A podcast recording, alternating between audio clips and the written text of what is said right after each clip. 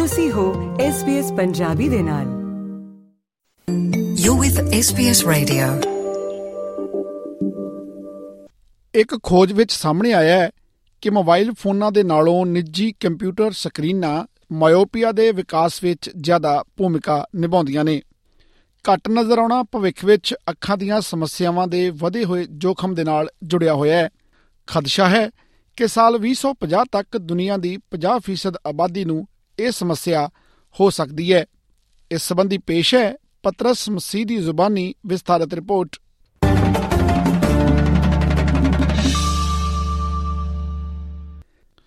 14 ਵਰਿਆਂ ਦੇ ਆਵਾਸ਼ ਸ਼ਾਕੀਆ ਦਾ ਜਨਮ ਇੱਕ ਅਜਿਹੇ ਪਰਿਵਾਰ ਦੇ ਵਿੱਚ ਹੋਇਆ ਸੀ, ਜਿਸ ਨੂੰ ਘੱਟ ਨਜ਼ਰ ਆਉਂਦਾ ਹੈ। ਉਸ ਦਾ ਕਹਿਣਾ ਹੈ ਕਿ ਸ਼ੁਰੂਆਤ ਵਿੱਚ ਉਸਨੇ ਆਪਣੀ ਸਥਿਤੀ ਦੀ ਗੰਭੀਰਤਾ ਨੂੰ ਹਲਕੇ ਦੇ ਵਿੱਚ ਲਿਆ ਸੀ। Went and got tested, it came back pretty badly. And I was like, oh, come on, can't be that bad. And then I put the glasses on for the first time, and I was like, oh, that's how I'm supposed to see now.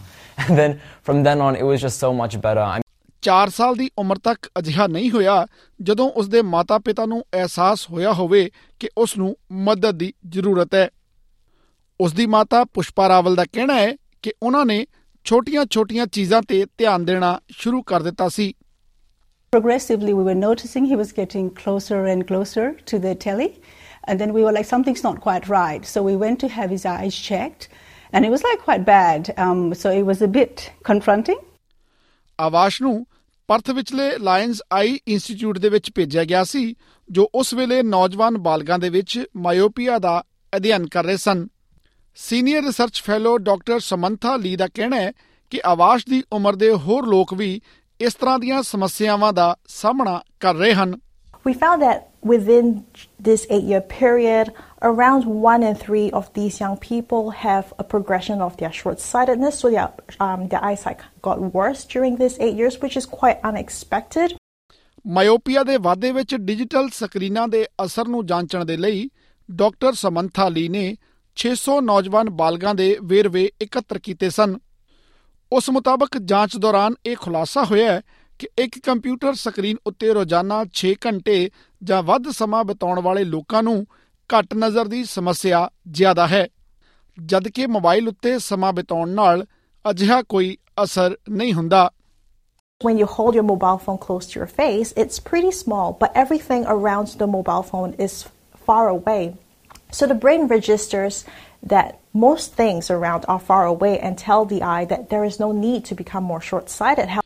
ਮਾਹਿਰਾਂ ਦਾ ਕਹਿਣਾ ਹੈ ਕਿ ਬਾਹਰ ਸਮਾਂ ਬਿਤਾਉਣਾ ਮਾਇਓਪੀਆ ਦੇ ਸ਼ੁਰੂ ਹੋਣ ਵਿੱਚ ਦੇਰੀ ਦਾ ਕਾਰਨ ਬਣ ਸਕਦਾ ਹੈ, ਖਾਸ ਤੌਰ ਤੇ ਛੋਟੀ ਉਮਰ ਦੇ ਵਿੱਚ ਕੰਮ ਵਾਲੇ ਲੋਕਾਂ ਦੇ ਲਈ ਬ੍ਰੇਕ ਲੈਣਾ ਜਾਂ ਫਿਰ ਸੂਰਜ ਦੀ ਰੋਸ਼ਨੀ ਵਿੱਚ ਆਪਣੀ ਸਕਰੀਨ ਲਿਜਾਣਾ ਵੀ ਮਦਦਗਾਰ ਹੋ ਸਕਦਾ ਹੈ ਆਵਾਸ਼ ਦੇ ਪਿਤਾ ਦੀਪਕ ਦਾ ਕਹਿਣਾ ਹੈ ਕਿ ਉਹਨਾਂ ਨੂੰ ਆਪਣੇ ਪੁੱਤਰ ਦੇ ਵੱਲੋਂ ਆਪਣੇ ਕੰਪਿਊਟਰ ਨਾਲ ਬਿਤਾਏ ਜਾਣ ਵਾਲੇ ਸਮੇਂ ਸੰਬੰਧੀ ਜ਼ਿਆਦਾ ਸਾਵਧਾਨ ਰਹਿਣ ਦੀ ਲੋੜ ਹੈ ਕਿਉਂਕਿ ਇਸ ਦਾ ਇਸਤੇਮਾਲ ਰੋਜ਼ਮਰਾ ਦੀ ਜ਼ਿੰਦਗੀ ਦੇ ਵਿੱਚ ਆਮ ਹੋ ਗਿਆ ਹੈ ਇਸ ਕਾਰਨ ਇਸ ਤੇ ਨਜ਼ਰ ਰੱਖਣਾ ਮੁਸ਼ਕਲ ਵੀ ਹੋ ਗਿਆ ਹੈ Now, what we need to do is be more cautious, even more cautious, because uh, they are using uh, computer screens for games, studies, and everything. So we just have to make sure that the times they uh, spend on the uh, uh, bigger screens are uh, limited.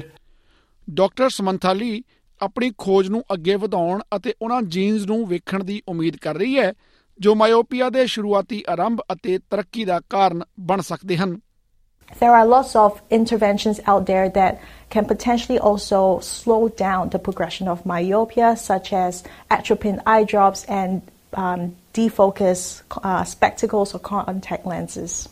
SBS news ਲਈ Christine ਅਤੇ Alex Anifantis ਦੀ ਇਹ report Punjabi ਵਿੱਚ ਅਨੁਵਾਦ ਕਰਕੇ ਪਤਰਸ ਮਸੀਹ ਦੁਆਰਾ ਪੇਸ਼ ਕੀਤੀ ਗਈ ਹੈ। ਫੇਸਬੁੱਕ ਉਤੇ SBS ਪੰਜਾਬੀ ਨੂੰ ਲਾਈਕ ਕਰੋ, ਸਾਂਝਾ ਕਰੋ ਅਤੇ ਆਪਣੇ ਵਿਚਾਰ ਵੀ ਪ੍ਰਗਟਾਓ।